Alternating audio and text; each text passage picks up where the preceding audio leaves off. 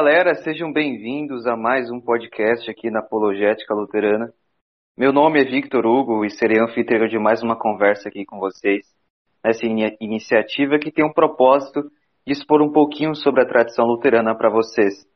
E hoje, é, iniciando esse mês da reforma, né, nós dissemos aí para vocês, anunciamos na, no nosso Instagram, que nós faremos podcasts sobre a reforma, né? E trouxemos alguns dos nossos convidados. E o primeiro convidado desses três podcasts que faremos esse mês de outubro é o Fábio. E nós falaremos um pouquinho sobre Lutero e as 95 teses. A tão famosa 95 teses, né? É, que todo mundo fala sobre, né? Então a gente vai conversar um pouquinho sobre isso. E, Fábio, seja muito bem-vindo a mais um podcast nosso. Ele também já veio, é, é, a segunda vez que ele vem aqui. Ele já veio com um podcast que a gente gravou sobre anglicanismo e luteranismo, né? As Isso. semelhanças que existem entre as duas tradições. Foi um podcast muito legal também. Tá lá no nosso YouTube, também no nosso, no nosso canal no Spotify. E ele é o nosso convidado também para falar sobre é, Lutero as 95 Teses. Seja bem-vindo, Fábio. Muito obrigado. É, bom dia, boa tarde ou boa noite, para dependendo de quando você está assistindo ou ouvindo isso, né? E que Deus abençoe todos e seja um programa realmente muito, muito bom, muito útil. Amém, amém. Uh, Juan, esse é o nosso administrador e vai estar conosco nessa conversa sobre esse tema. Dá uma saudação aí, Juan. Muito bom estar com vocês de volta. E tamo junto aí, vai ser um papo bem legal aí. Boa. Bom, para a gente começar, né, a gente precisa entender, antes de falar necessariamente das 95 teses, que é do contexto da reforma, porque isso é muito importante. Né? Vão existir precedentes teológicos uh, e contextos ali que certamente vão influenciar ali na reforma. Então, para a gente entender um pouco o contexto da reforma, aí, Fábio, você poderia nos explicar qual que eram os precedentes teológicos, qual que era o contexto da igreja, dos ensinos da igreja naquele momento? Opa, claro. Vamos lá então, né? É, assim, é, realmente como comentado, para você compreender as 95 teses e para, no final das contas, você compreender toda a reforma protestante, você tem que ter um conhecimento dado ali do seu contexto histórico. Não é uma coisa, logicamente, que acontece no vácuo. Não é um dia Lutero, né, teve um estalo assim na cabeça dele, acendeu uma lâmpada assim, ó, oh, já sei, tem muita coisa que precisa mudar, assim, por nada, né? É, o que acontece, né? É importante a gente ter em mente o seguinte, né? A reforma protestante é um movimento orgânico que acontece em resposta a vários é, pecados da igreja, assim, vários erros que a igreja estava cometendo ao longo dos séculos que foram se acumulando até chegar numa forma determinada que se tornou muito incômoda ao ponto de alguém perceber e falar: peraí, isso aqui está errado. E daí resolver mais a fundo na questão e falar: nossa, mas peraí, todo esse sistema aqui está errado. Né? É... Então vamos lá. Né? É importante a gente ter bem, bem construído então o que acontece assim. Vamos lá. A igreja, desde a época dos apóstolos, ela existe pregando contra o pecado e pregando a absolvição dos pecados. E é importante ter uma boa compreensão da doutrina da igreja acerca da, é, da absolvição dos pecados e como ela foi evoluindo e se deformando e tomando formas estranhas ao longo dos séculos, é, para daí chegar finalmente na reforma e as coisas precisarem ser revisadas. Né? Então, bom, vamos lá. É, nós bem sabemos que tanto Jesus Cristo quanto os apóstolos pregaram que através do batismo nós receberíamos a remissão dos pecados. Você vai ver Pedro afirmando isso claramente no final do seu discurso no dia de Pentecoste, né? Arrependei-vos e sede batizados para a remissão dos pecados, né? E ao mesmo tempo você também vai ver é, o mesmo Cristo e os mesmos apóstolos afirmando sobre é, outra forma de remissão dos pecados, né? É, que não é substituta de forma alguma do batismo, mas é apenas para as pessoas que já receberam o batismo, né? Que é o ofício das chaves, né? É o que acontece. Cristo concede à igreja o poder de absolver ou reter pecados.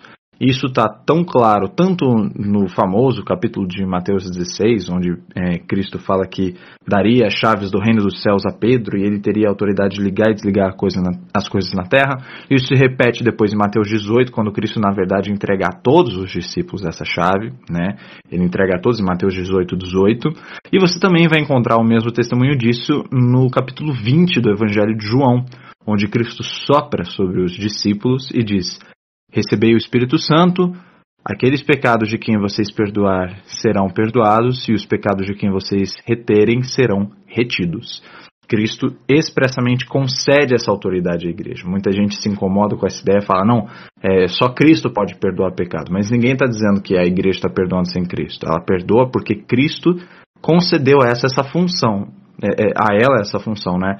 É como dizer assim: olha, esse aqui é meu trabalho, eu faço a remissão dos pecados, mas eu vou te fazer meu embaixador. E o que você decidir é, aí, o que você quiser comunicar, eu te dou a minha autoridade para fazer isso. Então eu farei através de você. É isso que a gente afirma. Então a igreja sempre afirmou isso, né? E ao longo dos séculos, a igreja ela sempre teve formas diferentes de lidar com isso. Você vai ver os apóstolos usando o ofício das chaves algumas vezes a, o, o, registro mais claro que a gente tem de um dos apóstolos usando o ofício das chaves é de 1 Coríntios 5, onde Paulo, diante da notícia de que na igreja de Corinto havia um homem que estava se deitando com a nova esposa de seu pai, ou seja, com a sua madrasta, ele fala: Ó, oh, vocês já deveriam ter expulsado esse cara daí. Mas tudo bem, eu, mesmo não estando presente, condeno este homem como se eu estivesse presente e digo: entreguem a Satanás para que o corpo seja dado à destruição e ele possa vir ao arrependimento. Né? Não é exatamente com essas palavras, eu não decorei, mas é em resumo é isso. Né? É um caso de excomunhão, ou seja, naquele caso ali, Paulo reteve o pecado daquele cara. Reteve é, para que aquele homem se arrependesse e depois é, voltasse. Existem indícios na segunda epístola de Coríntios que isso provavelmente aconteceu. Esse homem se arrependeu e ele voltou à comunhão da igreja. Né? Aí o pecado dele foi perdoado. Né? Ao longo dos séculos, a forma como a igreja é, foi administrando o ofício das chaves é, foi variando de acordo com necessidade mesmo. Né? Então você vai ver, durante os períodos de perseguição da igreja primitiva, onde os imperadores romanos faziam perseguição, houve uma questão muito importante, uma nova introdução ali que foi importante, que é assim. É, tanto nas perseguições de Décio quanto de Diocleciano, que são os imperadores romanos famosos por perseguir os cristãos, é, haviam muitos traidores na igreja.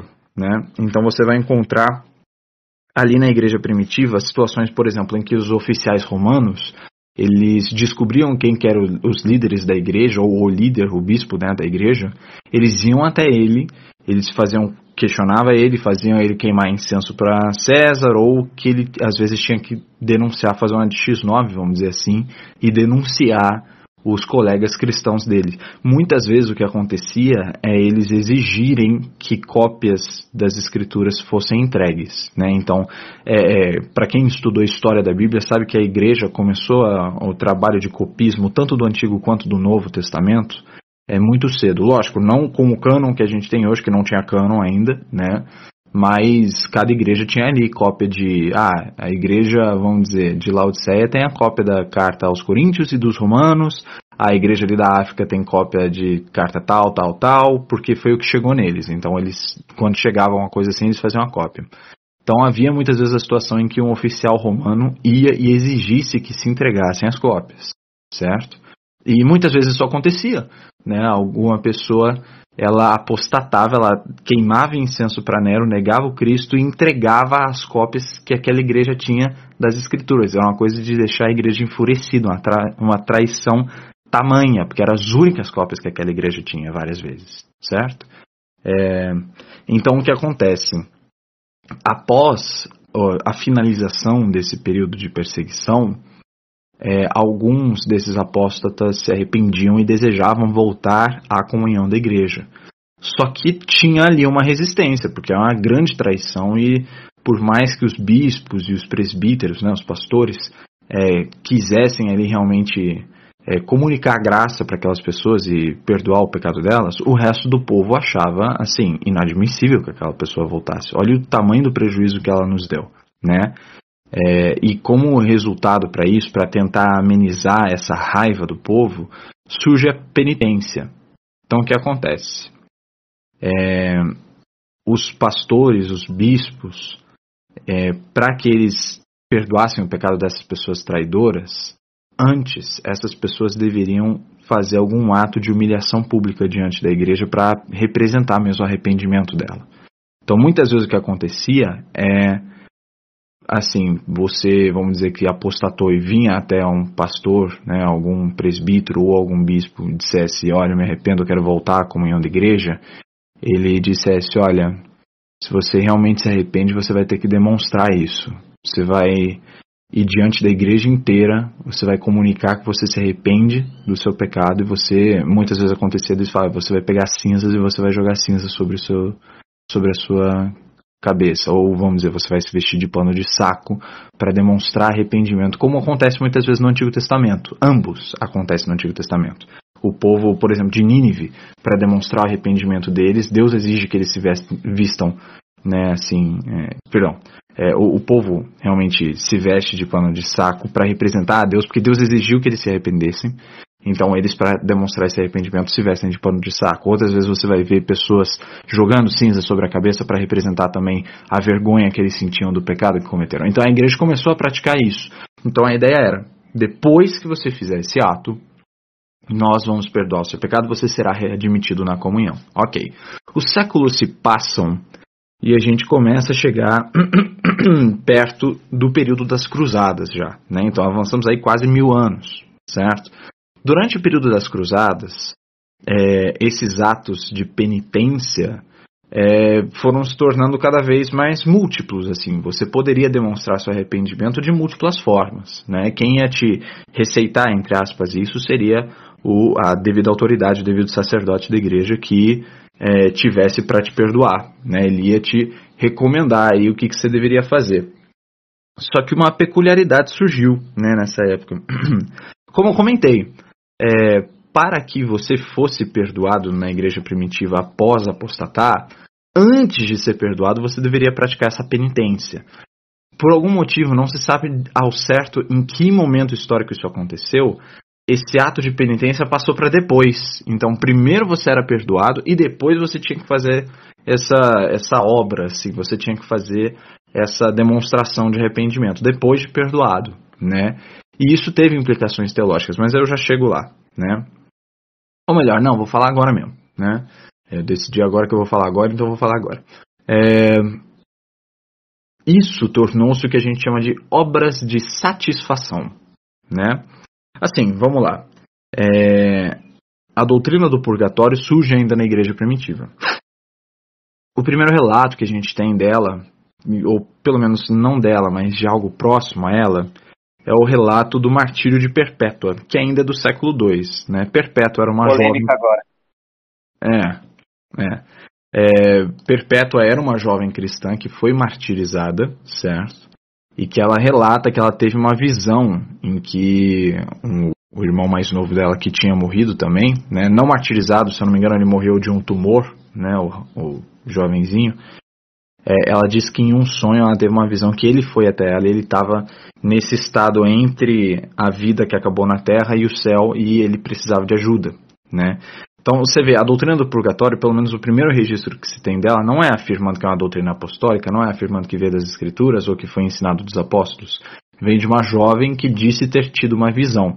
Tecnicamente, então, poderia se dizer que ela acreditava ter tido uma revelação nova. Até porque é, ao que tudo indica, Perpétua, porque ela era de Cartago, né, ou Cartago, como alguns pronunciam, é, ela provavelmente pertencia ao movimento da nova profecia, que era a segunda onda do montanismo, que era um movimento carismático dentro da igreja, que, assim, às vezes tinha uns excessos bem sérios. Era como se fosse o pentecostalismo moderno, assim, tipo, a nova profecia, não o montanismo em si. A segunda onda do montanismo é mais equilibrada, que é essa nova profecia. É, então ela teve essa visão, isso foi criando aceitação, até porque ela, como mártir na igreja, os mártires na igreja sempre foram vistos com certa autoridade, então né, foi criando-se uma aceitação a isso. Quem desenvolve um pouco melhor depois sobre purgatório, etc., vai vir é, é, Santo Agostinho, São Tomás de Aquino, logicamente bem mais à frente, outros medievais ali no meio do caminho também vão desenvolver um pouco sobre o purgatório. Né? Então o que acontece? Né? Voltando, cruzadas é, passou-se o ato da penitência para depois da absolvição, né? Porque é, esse ato de penitência passou a ser chamado de obra de satisfação, né? Em resumo é, é você já recebeu a, a remissão, né? Já foi absolvido do seu pecado pelo padre, pelo sacerdote, certo? Então você já está livre da, da pena eterna, você não vai mais para o inferno por causa disso. Porém, a igreja agora tem a doutrina do purgatório, ou seja, você ainda antes de ir para o céu, você teria que pagar ali, purgar por esse pecado temporariamente, né? Uma pena temporária, não é mais a pena eterna. Então, na confissão e na absolvição, você recebe remissão da pena eterna. Agora, para se livrar da pena temporal, para você não ter que ficar no purgatório, você vai ter que fazer alguma coisa a mais, que daí entra a antiga penitência, né, que passou para depois se tornou essa obra de satisfação. Você vai ter que fazer alguma coisa para se livrar. E na época ali das cruzadas, é, tornou-se uma opção o dar esmolas, né? Então você dava esmola para a igreja ou dava esmola para um pobre. Normalmente era realmente dado um, uma doação para a igreja e daí realmente você pronto está livre também da pena temporal, não só da pena eterna agora. Você não só não vai para o inferno, como você está livre de ter que pagar por isso aí no purgatório. Você está liberado né?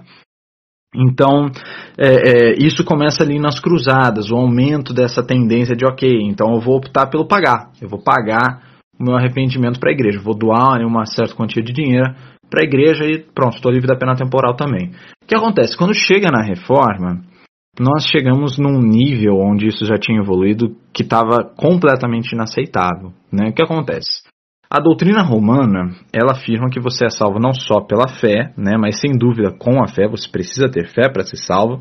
Eles afirmam que a fé é a raiz né, da justificação e a causa também da justificação, né? É, mas não só a fé, você também precisa obrar, você precisa operar a sua própria justificação. Você recebe graça no seu batismo e você precisa cooperar com essa graça para que através das suas obras você mereça mais graça, certo? E você receba mais graça através das suas próprias obras, né? Porque elas têm mérito, né? Então, cria-se esse conceito de mérito, a gente consegue recorrer a ele desde no mínimo Justino de Roma. Pelo menos uma única menção de Justino de Roma é feita a méritos, só que ainda assim é muito dúbia, né? Que é quando ele fala sobre predestinação. Justino de Roma toca muito brevemente na predestinação e a visão de Justino de Roma sobre predestinação é muito próxima a uma visão mais arminiana ou molinista, também poderíamos dizer, né? Onde ele diz que os, os salvos são predestinados porque Deus previu méritos deles, né? Que é uma posição extremamente minoritária tanto no catolicismo quanto no protestantismo. Quer dizer, né, depende de que tipo de protestantismo você está falando, né? É, mas é a única menção dele. Então, o que ele quer dizer com mérito ali é muito dúbio. Quem desenvolve realmente sobre mérito, é um pouco depois, é Tertuliano de Cartago também, né? É, Tertuliano desenvolve bastante sobre mérito e essa coisa fixa bem na igreja, principalmente com Agostinho. Agostinho, Agostinho tem uma dívida muito grande é, é, para com Justino de Roma e para com Tertuliano, né? É, e Agostinho fala bastante sobre mérito. Isso é indubitável. Né? Agostinho fala muito sobre mérito. Então a ideia da igreja é você vai obrar a sua salvação e, de acordo com as suas obras, você tem mérito, merecimento. Você merece mais graça porque você fez isso. Ah, eu fiz tal obra e porque eu sou salvo, porque eu sou batizado, essa obra se torna aceitável a Deus, então faz com que eu mereça de Deus mais graça agora. Né? Não por mim mesmo em si, mas por meio que derivação, assim, por causa de Cristo, né? É, então isso surge assim: é, você tem mérito nas suas obras. E aí a igreja já tinha passado pelo período escolástico, ali no século XVI, onde se desenvolve bastante essa ideia de mérito, etc. e tal, né? É, e cria-se essa concepção de assim, ok, você, to, todo homem ele tem uma vocação. Agostinho já falava sobre isso, né? Todo homem tem uma vocação É, e Paulo também fala que é, Deus preparou as boas obras para quais nós devemos andar. Né? Então, ok, todo homem é vocacionado a fazer boas obras.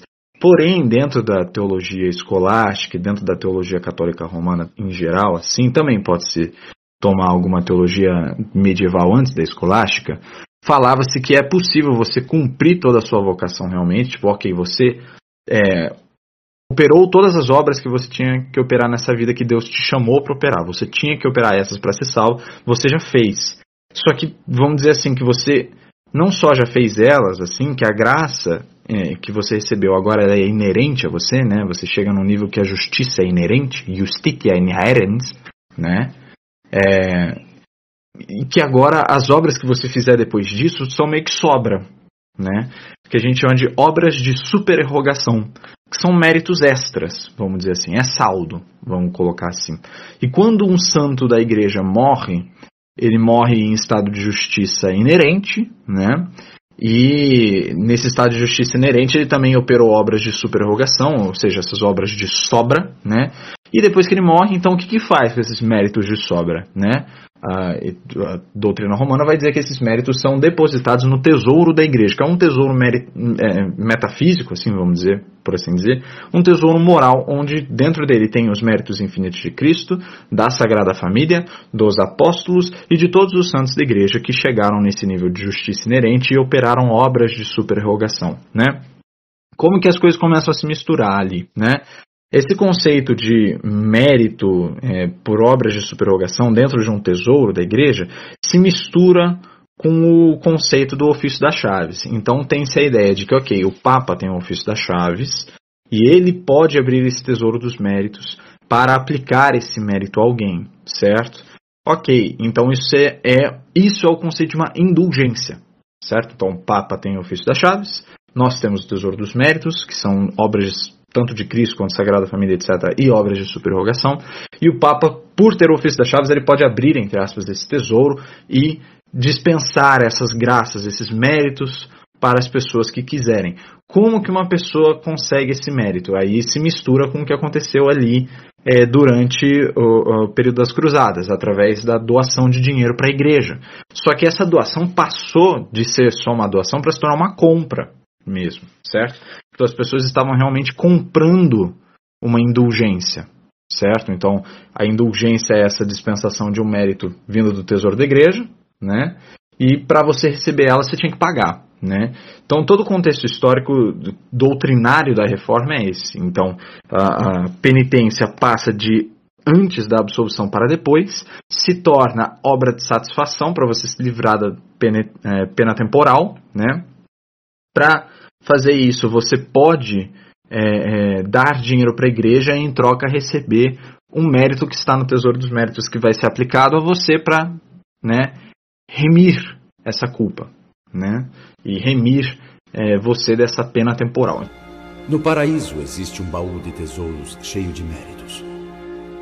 Méritos de Jesus Cristo, da Virgem Maria, e dos justos que, durante sua vida, amealharam tudo para nós, pobres pecadores carentes.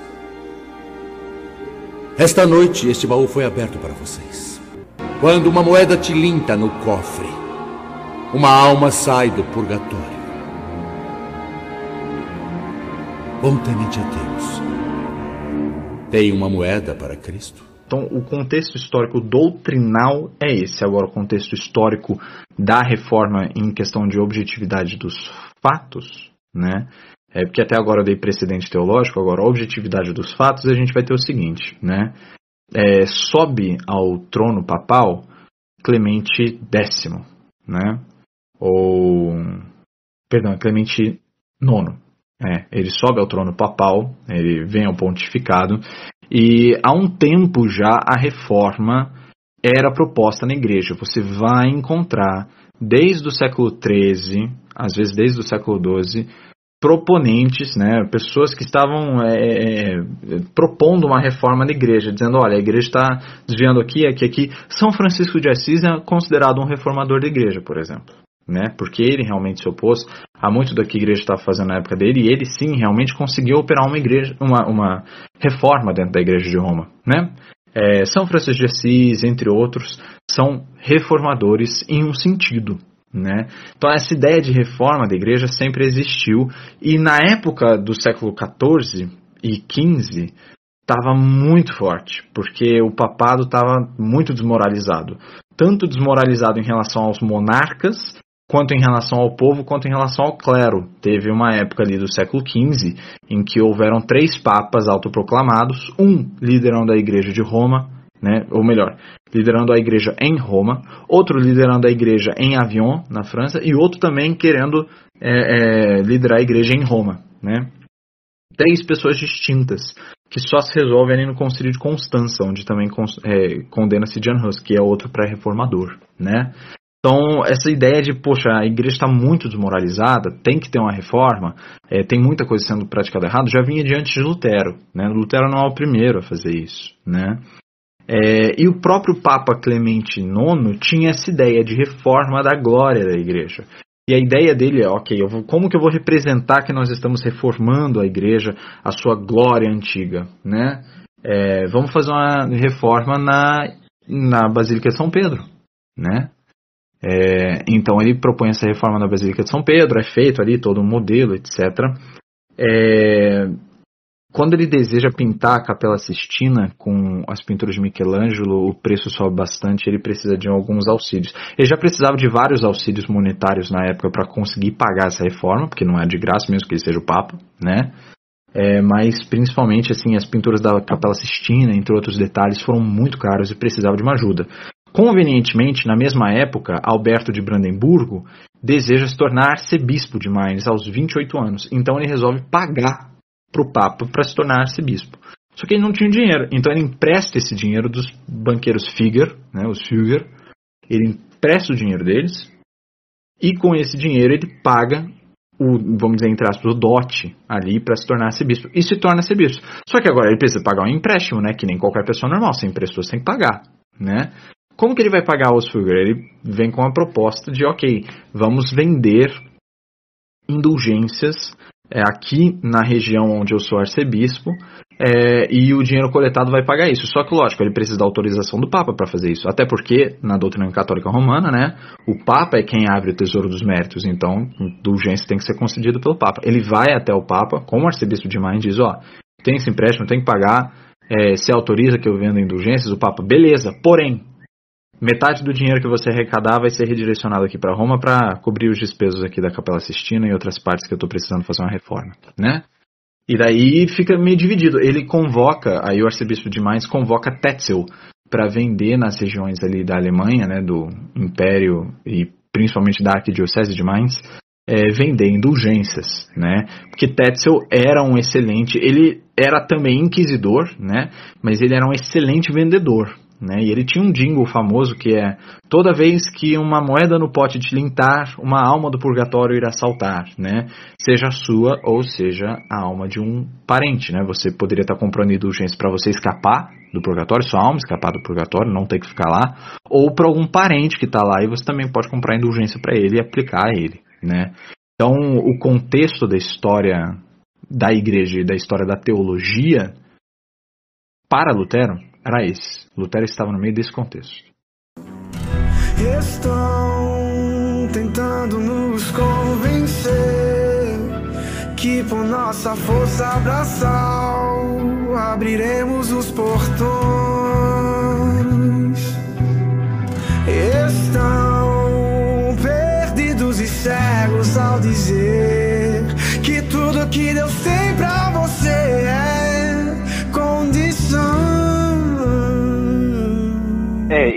voltando um pouquinho sobre a questão ali da, da penitência, a gente ainda está nessa conversa. Lutero ele vai tratar no início das 95 teses é, justamente sobre isso. Ele vai falar sobre a penitência, né? E a, e a sua posição sobre isso. Eu só vou ler uma tese e aí depois eu vou passar para você, Fábio, para você explicar um pouquinho sobre a posição de Lutero com relação a tudo isso. Mas eu vou ler só uma tese que Lutero fala sobre o Papa, né? É, ele lê até, ah, vou ler a tese 5. Ele diz assim: o Papa não quer e nem pode dispensar de qualquer de quaisquer penas serão daqueles que impôs por decisão própria ou dos cânones. Vou ler os seis também. O Papa não pode remitir culpa alguma senão declarando e confirmando que ela foi perdoada por Deus, ou, sem dúvida, remitindo-a nos casos reservados para si, se estes forem desprezados, a culpa permanecerá por inteiro. Então explica aí a posição de Lutero sobre a penitência e o contexto ali que Lutero estava vivendo na igreja.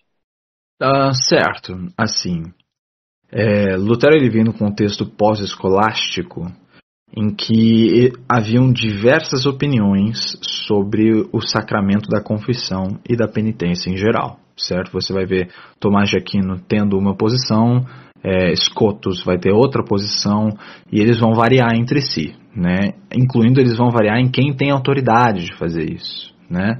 É, por exemplo, Tomás de Aquino concede que a confissão seja feita de um leigo para um leigo, né? Só que ele vai dizer que o outro leigo que ouvir essa confissão não vai ter autorização de pronunciar a absolvição. E Duns Scoto, ele diz que sim, que o leigo também poderia sim pronunciar essa absolvição. Então, haveria, haviam diversas posições, mas a predominante era que só os sacerdotes poderiam ouvir e absolver a confissão, né? É, Agora, Lutero, quando ele diz que o Papa não tem autoridade para fazer isso, a menos que ele já esteja comunicando algo que já foi perdoado no céu, também é uma posição que os escolásticos, muitos escolásticos sustentavam, né? Que a, a absolvição após a confissão é a comunicação de que o pecado já foi perdoado no céu. É, você vai ter entre os escolásticos a, dif a diferenciação mais precisa entre contrição e atrição, né? E daí você vai ter a contrição perfeita, etc., e imperfeita. E daí disse que alguns sustentavam a ideia de que se você tivesse uma contrição perfeita, ou seja, você realmente tivesse profundamente arrependido do seu pecado de uma forma assim muito perfeita, assim muito sincera, muito profunda e com toda a sua alma, o pecado já está perdoado por conta de você ter essa contrição perfeita. E quando você confessa a ele, você está recebendo a comunicação de que ele já está perdoado. E Lutero parece sim sustentar essa posição dentro das 95 teses, quando ele diz que o Papa não tem essa permissão de remitir, a menos que ele esteja comunicando algo que já foi remido nos céus, né? Que é sim um conceito é, é, justificável, sim, e sustentado por muitos até hoje. é... Agora, desculpa atrapalhar você, Fábio, mas estou fazendo é, advogado do diabo aqui é, a, gente tomando esse conceito né, de que o Papa só pode é, redimir o pecado de alguém se essa pessoa já foi perdoada no céu, nós não sabemos como e quando Deus perdoa essa pessoa. Né, porque nós não temos essa intimidade tão grande com Deus para ele falar, olha, essa pessoa eu perdoei, essa pessoa que eu não perdoei. É, como que funcionaria, então, essa questão do, do céu já ter perdoado uma pessoa? Como que nós sabemos disso? Pelos sinais externos de arrependimento dela? Seria isso? Olha, é um pouco complexo responder essa pergunta com precisão, sinceramente. Como eu disse, né, ele é, é, uma, um, é motivo de debate, né, até hoje entre assim católicos romanos, porque por mais que o Concílio de Trento tenha solidificado mais a doutrina, ele não foi completamente minucioso em tudo, né? Então existem divergências sobre isso até hoje, assim. Quando, afinal de contas, que Deus quanto que Deus perdoou, afinal de contas, né, os pecados. É, foi antes, foi depois, né? É meio complexo de responder essa pergunta e eu, sinceramente, a minha posição é de que é melhor não ficar é, cogitando muito sobre quando foi que Deus fez e confiar no sacramento, como muitos dos reformadores luteranos defendiam. Confia que o sacramento já concedeu, né? E pronto. Assim, se você vê é, por exemplo, a apologia da Confissão de Augsburgo, e você for no artigo 11, é, se você está usando a edição do, do, da Concórdia, da Ubra e da Sinodal, você vai encontrar isso em 11.2, né? onde disse, Melanchthon diz, né? Sabe-se que ilustramos e honramos o benefício da absolvição e o poder das chaves de tal maneira que muitas consciências aflitas tomarão consolo de nossa doutrina, depois que ouviram ser mandamento de Deus, até a própria voz do Evangelho que creiamos na absolvição e pensemos com certeza que a remissão dos pecados nos é dada gratuitamente por causa de Cristo e julguemos que por essa fé somos verdadeiramente reconciliados de, é, com Deus. Essa sentença erigiu a muitos corações piedosos e, no início, valeu a Lutero os maiores louvores entre todos os homens de bem, quando mostrou às consciências consolação certa e firme, porque antes toda a força da absolvição fora sufocada por doutrinas de obra, já que a respeito de fé e remissão gratuita nada ensinaram os sofistas e os monges. Né? É, a ideia deles é dar uma certeza de que o pecado foi perdoado é, ali no sacramento, né? Se foi perdoado antes, foi perdoado antes. Só que o que a gente conseguiria se agarrar um pouco mais é no sacramento e através da fé, não através das obras de satisfação que você faz depois, né? Não através da penitência, mas através da absolvição. Então a defesa deles é tenha fé e tenha fé que você foi perdoado porque Deus realmente perdoou ali no sacramento. Se ele perdoou antes, ele perdoou antes. Só que o que é que a gente consegue ter um pouquinho mais de objetividade? No sacramento. Então, confie que o sacramento foi efetivo. Né? Confie que o sacramento realmente comunicou uma coisa real. Né?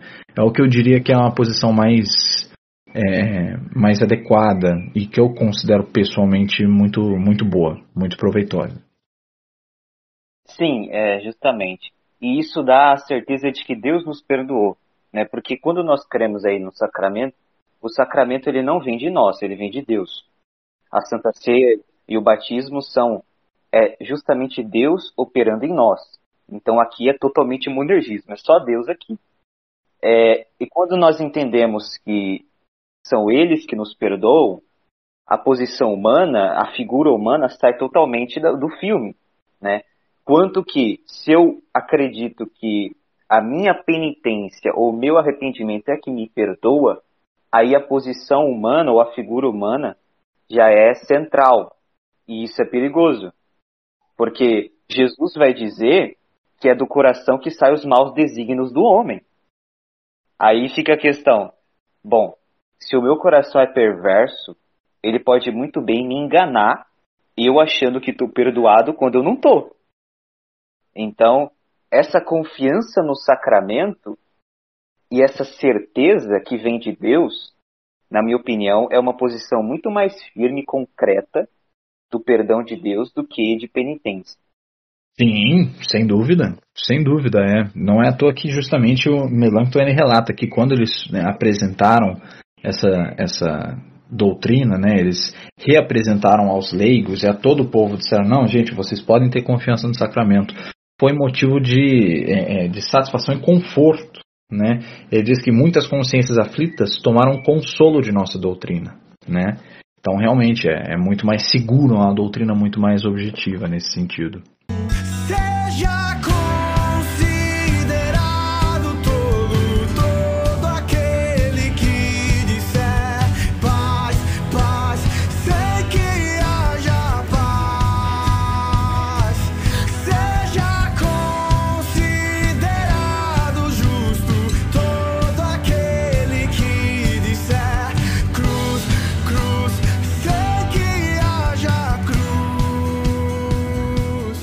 Fábio, é, pegando todo o que você falou aí também, que o Chopin falou também, né? É, qual, quais foram a, a resposta que Roma deu às reivindicações de Lutero? Explica para nós aí. Olha, a resposta em geral, né, foi mista, mas em maioria negativa. Né? Você vai ver muitas pessoas dando razão para Lutero, mesmo dentro da Cúria Romana, né? É, disse que o cardeal Caetano deu razão a Lutero em suas 95 teses, porque ele disse muitas dessas teses são simplesmente verdades, que a gente tem que reconhecer que houveram sim muitas corrupções. Então, você vai ver dentro da Cúria Romana pessoas que concordam e discordam de Lutero, mas em geral, a posição deles sobre Lutero é negativa, porque apesar de às vezes muitas vezes concordarem com as reivindicações de Lutero, a forma como Lutero expõe elas e a forma como Lutero comunica, para eles é um início de uma revolução, é o início de um homem se opondo muito abertamente à igreja que deve ser é, remediado, cortado o quanto antes possível. Isso tem que ser é, é, revisto, né? É, então, as primeiras respostas da Cúria Romana demoram, afinal de contas, mas a mais é, enfática, ou melhor, as duas mais enfáticas que se tornam uma só, é o auto de fé de Lutero. Né? Um auto de fé é um julgamento inquisidor. Né? O que acontece? Lutero é convocado para ir até Augsburgo é, para supostamente debater com Tomás de Vio, né, o famoso cardeal Caetano. Né? Lutero chega até lá, é, Caetano ele realmente estava ali esperando por ele em Augsburgo, é, só que o que acontece não é um debate, não houve nenhum tipo de discussão. Tem muita gente que é bobo é, e eu lembro que muitos divulgavam isso, que a Cardeal Caetano refutou Lutero, e Lutero saiu de lá humilhado. O Cardeal Caetano não refutou Lutero, nem Lutero refutou o Cardeal Caetano. Nenhum dos dois discutiu. Era, na verdade, um truque. Lutero foi esperando ter uma conversa com o grande tomista de sua época, que Cardeal Caetano é um tremendo de um tomista, né? Lutero foi esperando conseguir justificar e assim defender as teses dele para Cardeal Caetano e não foi isso que aconteceu. Ele chegou diante de Cardeal Caetano e foi surpreendido com um auto de fé, ou seja, um julgamento. O Caetano ele basicamente fez um, um questionário assim com Lutero, você disse isso, isso, isso, isso, isso, por quê? Não, isso, isso, isso, e, e foi mais assim é, um momento de confissão e exortação onde Caetano ele deveria ali convencer Lutero de que ele cometeu um pecado, que ele tinha que se arrepender, ou ele ia usar o relatório do que aconteceu para ser avaliado pelo Papa, né? O que acontece é que Lutero ele não se retrata aí né, diante de Caetano, ele diz não, eu mantenho essa posição e é, Caetano tenta pressionar ele a se arrepender e ele diz não, alguém venha conversar comigo, alguém venha debater comigo, eu quero provar que eu estou falando correto, ou eu quero ser provado errado para daí eu finalmente me arrepender. Alguém tem que me provar o contrário. E daí Caetano, ele, né, ou melhor, Tomás de Vil, ele logicamente não debate com Lutero, ele simplesmente toma esse relatório do auto de fé que Lutero se recusa a arrependimento, volta para Roma e usa esse relatório diante do Papa para relatar as heresias que Lutero estava pregando, e junto com o Papa, usando esse relatório, é, é escrita a Exurge Domine, né? É, que é a bula de excomunhão de Lutero que foi emitida em 1520, né? Então a resposta de Roma mais oficial, poderia-se dizer, é um julgamento e um apelo para que Lutero parasse e diante de uma resistência de Lutero a excomunhão, né? É, Lutero é entregue a ele a Exurge Domine e é dado a ele um prazo de três meses para responder ela, né, como ele preferisse. E quando chega dezembro de 1520, é, no último dia, até então ele não tinha respondido a bula, ele estava muito aflito com a bula. Chega no último dia, ele não formulou uma resposta a ela, então ele simplesmente mostra desprezo a ela, mostra que ele não vai aceitar essa excomunhão e queima ela publicamente. Então pode-se dizer que essa foi a grande resposta da Cúria Romana às reivindicações de Lutero. Claro, a gente vai ter mais adiante a Dieta de Worms, né, em 1530, só que daí Lutero já estava fora da Igreja Romana, né. É, é, Dieta de Worms é uma coisa mais, digamos, mais do Sacro Império do que realmente da Igreja, né. Mas em geral é isso. Eu só, eu só queria falar sobre essa questão dos encontros de Lutero com a igreja, que foram poucos, né? Porque se a gente, por exemplo, lê os artigos de Smalcald, por que, que Lutero ele vai escrever os artigos de Smalcald?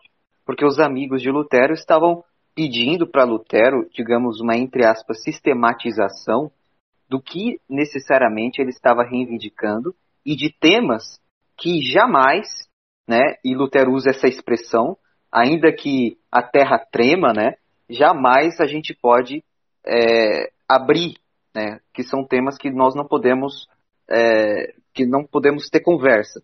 A gente defende isso e não tem conversa. A gente, nesses artigos aqui, a gente não abre espaço para, digamos assim, conciliações, né? Aí ele escreve os artigos de Smalcald.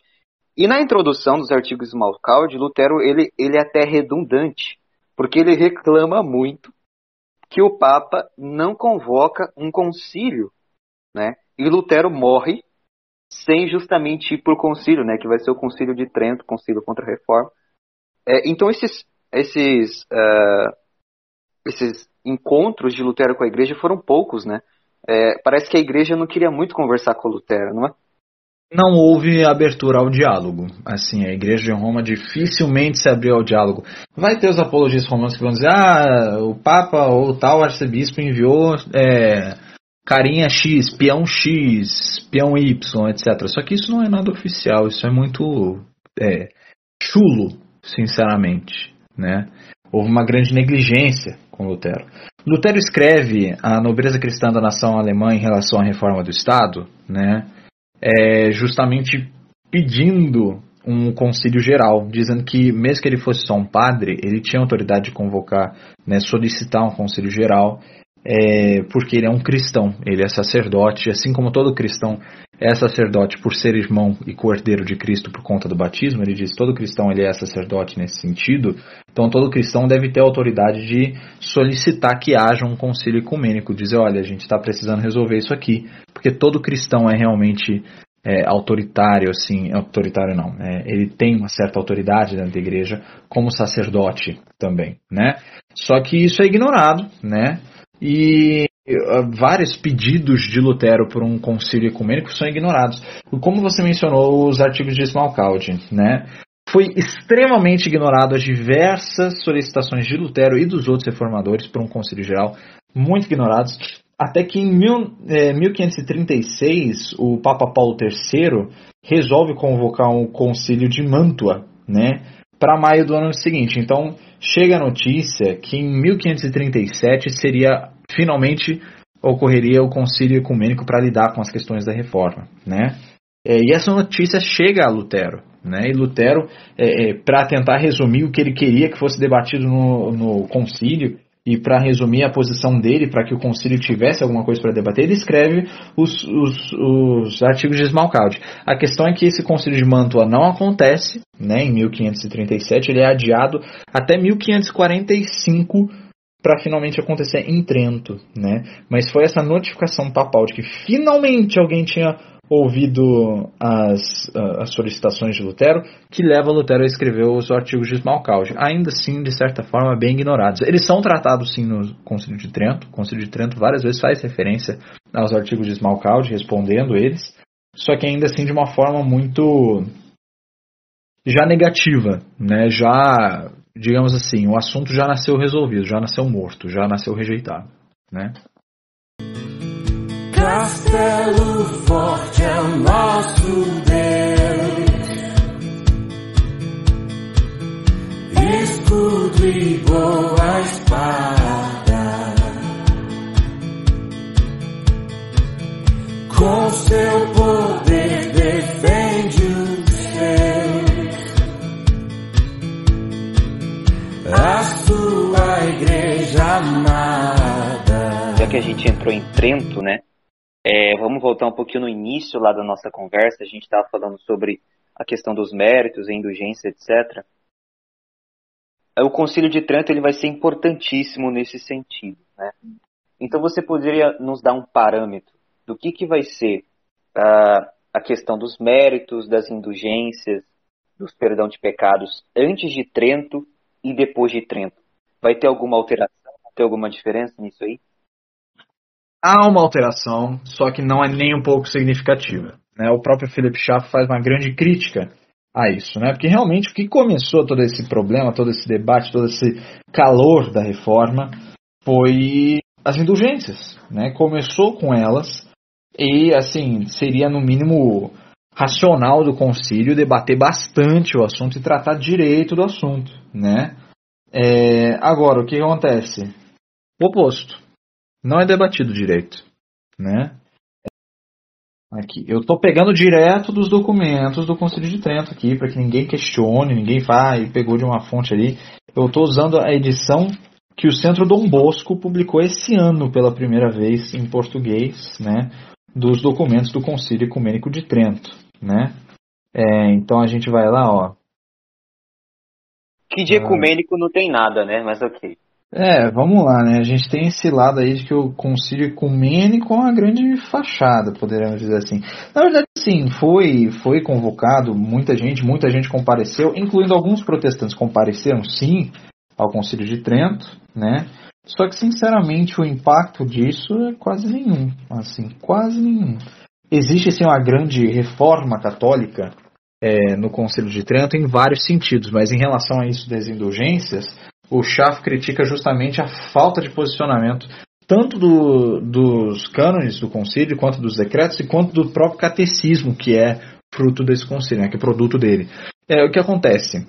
Em relação ao tesouro dos méritos, indulgência e perdão de pecados, é, o decreto das indulgências, é, é, que acontece ali é, na sessão continuada em 4 de dezembro, né, da 25 é, sessão, diz o seguinte, né, Sendo o poder de conferir indulgências concedido por Cristo à Igreja, e tendo ela usada deste poder que lhe foi por Deus concedido, ensina e manda o Santo Concílio que o uso das indulgências, somente salutar ao povo cristão e aprovado por autoridade dos Sagrados Concílios, se deve conservar na Igreja, e condena com excomunhão aqueles que ou afirmam serem elas inúteis, ou negam haver na Igreja poder de as conceder.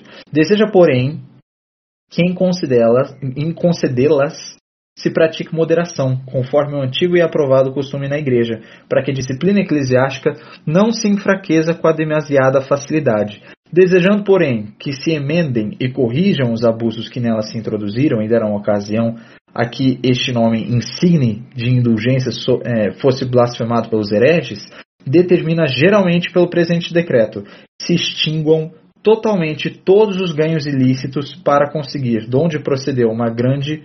É, perdão. É, se extinguam totalmente todos os ganhos ilícitos para as conseguir, de onde procedeu uma grande origem de abusos do povo cristão.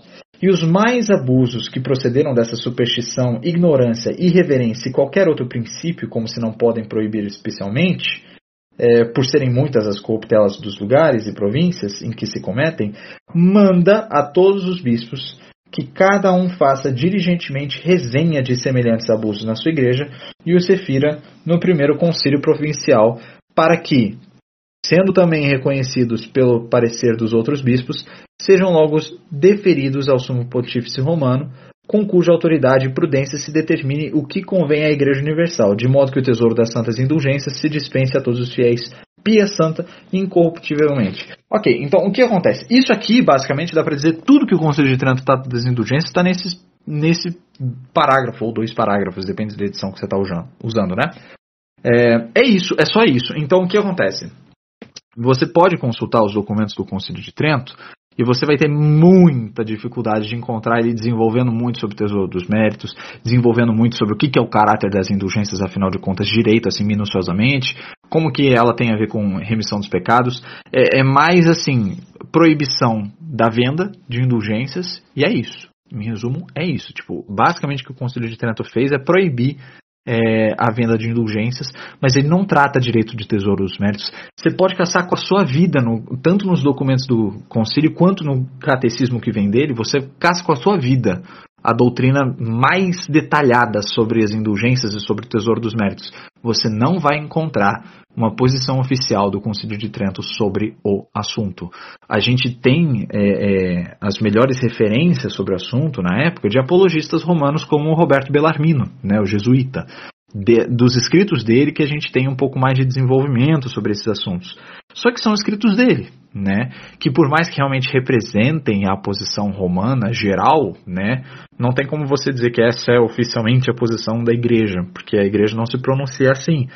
Você vai ter só mais nos documentos mais recentes do catolicismo romano, você vai ter isso. Então, por exemplo, você pega o catecismo da Igreja Católica, o amarelinho, pós-concílio Vaticano II, e você vai ali nos parágrafos 1470 até 1479, se eu não me engano. Posso estar enganado aqui, tá? Com essa referência, mas é por aí é, você vai lá e lá você vai ter um pouquinho mais desenvolvido, assim, bem mais desenvolvido, sem dúvida, aqui no Conselho de Trento, essa questão de tesouro dos méritos, indulgências, como funciona, né?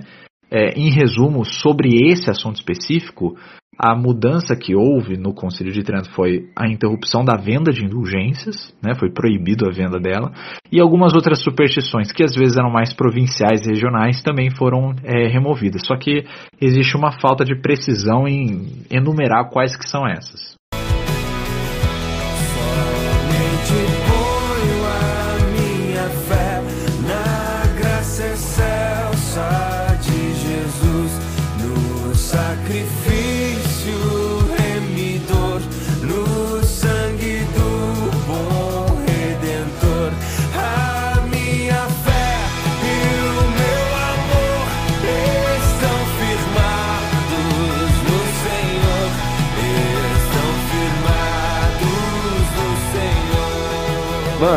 É, voltando no contexto do ofício das chaves, eu quero que você fala pra gente, é que é, para encerrar, como o luteranismo é, posterior ele passou a enxergar o ofício das chaves.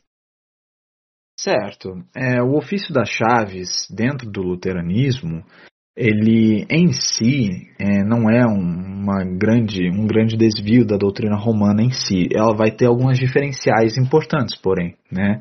Enquanto no catolicismo romano o ofício das chaves ele é restrito aos sacerdotes ordenados, na igreja luterana é tido que realmente todos são sacerdotes, no sentido de que todos têm autoridade realmente é, de perdoar os pecados. Você vai ver isso desde, como já mencionado, né, é, a nobreza cristã da nação alemã em relação à reforma do Estado de Lutero. Desde então você vai ver Lutero falando isso, né?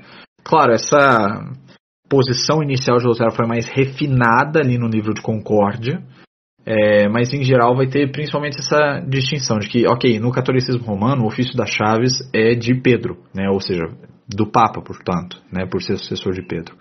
Só o Papa tem isso, porque só a Pedro foi dado o ofício das chaves. Os outros derivam o ofício da chave de Pedro, né? É, dentro do luteranismo não, vai dizer que realmente a chave foi entregue a todos os apóstolos e não só aos apóstolos, no caso, você vai ver isso no cativeiro babilônico da igreja, Lutero dizendo não foi só aos apóstolos na ocasião, foi a todos que estavam ali presentes, que não eram só apóstolos, né? A todos eles foi dado o ofício das chaves. Então, dentro do luteranismo, vai dizer que o ofício das chaves foi entregue a toda a igreja, né? A toda a igreja foi dada é, o ofício das chaves. E, portanto, toda igreja, todo membro da igreja tem autoridade, sim, de perdoar os pecados é, dos outros cristãos. Como eu disse, entre os escolásticos haviam os que defendiam isso. Como eu disse, Tomás de Aquino defende que um cristão leigo possa ouvir a confissão, mas não pronunciar a absolvição. Já Dons Scotus parece realmente se posicionar que o leigo também pode remir o pecado né, do outro, né, ele pode pronunciar a absolvição, né, é, só que ainda assim, sempre, digamos que dá para dizer que é sempre por derivação da autoridade do Papa que tem isso. Enquanto para o luteranismo não é a chave dada a Pedro e por derivação de Pedro nós fazemos. Não. A chave é dada à igreja e todo membro da igreja tem a autoridade de usar ela. Porém, é fato, entretanto, que é, dentro do luteranismo é defendido que o remir os pecados, a confissão, é o correto dela, de preferência, vamos dizer assim, é que seja feito é, dentro do, da ordenação correta. Você vai ver isso na Confissão de Augsburgo, capítulo 5 e 7. Vamos lá, no 7, você vai ver os sinais da verdadeira igreja. Né? Há apenas uma igreja, que é onde o evangelho é pregado é, puramente, né? e onde os santos sacramentos são administrados de acordo com o evangelho, né, corretamente. Só que no artigo 5, né, deixa eu até puxar assim, você vai ter aqui, ó, no artigo 5 do, da Confissão de Augsburgo, você vai ter uma coisa importante aqui, né, sobre essa parte do artigo 7. Que o artigo 7, como eu disse, um dos sinais é que a igreja, ela realmente, né, os, os sacramentos são administrados de acordo com o evangelho. Só que se você volta para o artigo 5 do ofício da pregação, né, vai dizer para conseguirmos essa fé, instituiu Deus o ofício da pregação, dando-nos o evangelho e os sacramentos, quais, pelos quais, perdão, como por meios, dá o Espírito Santo que opera a fé onde e quando lhe apraz, naqueles que ouvem o evangelho, o qual ensina que temos, pelos méritos de Cristo, não pelos nossos, um Deus gracioso se o cremos. Condenam-se os anabatistas e outros que ensinam a alcançarmos o Espírito Santo mediante preparação, pensamento e boas obras. É, mas em resumo, vai dizer que o ofício de administrar os sacramentos, e no caso, a Confissão de Augsburgo considera, e a Apologia também considera a confissão, o, o sacramento da absolvição, assim vamos dizer, como sacramento, vai dizer que por mais que todo cristão tenha autoridade para isso, como Lutero argumenta na nobreza cristã, todo cristão tem uma certa autoridade, porque ele é sacerdote por natureza. Porém, ele não é sacerdote por ofício. Existe essa distinção entre sacerdote por natureza, que ele recebe no batismo, e o ofício sacerdotal, que ele só tem autoridade para fazer, é, é, tendo, e daí entra a confissão luterana, as confissões luteranas. Diz que a pessoa tem que ter tido um chamado correto, regular, certo? Para que ela possa administrar os sacramentos, certo? Então, esse chamado regular, os próprios católicos romanos, quando responderam à confissão e depois vem a apologia, o chamado regular é perfeitamente entendido sim como ordenação, certo? Então, assim, todo cristão tem autoridade sim de perdoar os pecados, ele tem esse poder de perdoar os pecados. Ele, por natureza, é sacerdote. Só que ele não pode arrogar para si o ofício sacerdotal, certo? É, o ofício sacerdotal deve vir com um chamado regular, né? No caso, os luteranos enfatizam justamente a parte do chamado em que Deus realmente chama a pessoa, e daí o chamado regular em si vem a ordenação depois, né? É, devidamente é, uma coisa meio que confirmando a outra e ao mesmo tempo dando poder à outra. Né? Então, é, é a ordenação, na apologia da confissão, você vai ver Melanchthon abertamente afirmando a ordenação com imposição de mão como sacramento. Ele diz: Nós não vamos nos opor a chamar isso de sacramento, não. Né? É... Então, em resumo, assim, existe essa distinção de sacerdócio por natureza e por ofício, certo? Todos, por natureza, têm essa autoridade, porém, por ofício, o correto é outro. Né? O, por ofício, é, é, nem todos podem administrar Santa Ceia etc. Né? É, então, portanto, a gente poderia derivar aí também que nem todos têm essa autoridade, sim, né, esse, essa autoridade de poder ficar é, ouvindo confissão e, e pecado. Apesar de existem controvérsias entre isso entre os próprios luteranos hoje em dia, né? Dessa questão da ordenação, etc. A ordenação é tida como sacramento na Confissão de Augsburgo, etc. Mas ainda assim vai sobre praticamente, perdão, peculiarmente sobre o sacramento da, da absolvição vai ter suas discordâncias ali, certo? Em relação a outras coisas como a administração da missa, né, ou seja, do sacramento, isso não tem debate, só que espe especificamente sobre a absolvição existe o debate, né? Ah, tem autoridade, não tem autoridade? O poder todo mundo concorda que tem, eles têm esse poder por natureza. Pode, não pode fazer? O debate surge, né? Eu particularmente sou da posição de que a, a confissão dá a entender sim que a autoridade é para quem recebeu a ordenação, né? Porque na ordenação recebe-se uma graça. O próprio Lutero no rito de ordenação dele fala é, da imposição de mãos e na oração que se faz é pedindo que Deus justamente envie o Espírito Santo para capacitar essa pessoa, uma graça capacitadora, né? Que o Espírito Santo, Lutero já confessava que no batismo a gente recebe o Espírito Santo. Você vai encontrar isso claramente no catecismo maior.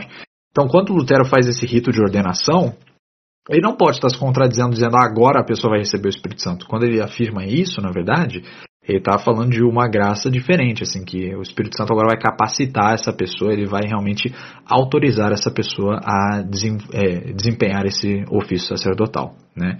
Mas, em geral, sobre a absolvição, há debate. Entendi. É, galera, muito obrigado por escutar esse podcast de hoje. É, o Fábio explicou muito bem todas é, as perguntas e questionamentos que fizemos aqui, né? É, também vamos deixar alguns links de artigos, é, textos, vídeos também na descrição do, do canal do YouTube, na descrição do Spotify, se você quiser acessar lá, né? Quero agradecer também o Vitor Hugo, nosso administrador da página. Valeu, Vitor. E também fiquem ligados aí dentro do canal da Apologética, que vamos postar em breve os outros podcasts com os outros convidados nesse mês da reforma. É, também escutem os nossos outros podcasts, né? Vamos colocar os links também na descrição do, do canal. E muito obrigado, pessoal, por participar, por estarem aqui, por escutar. É, muito obrigado, Fábio, pelo seu tempo. Muito obrigado por você estar aqui novamente, dedicando os seus o seu estudo e, e a sua vida aí é, de devoção a Deus. E também muito obrigado pela explicação sobre a reforma, é muito importante para a gente saber disso. Obrigado, Fábio. Muito obrigado, Deus abençoe a todos, né? E É um prazer estar aqui.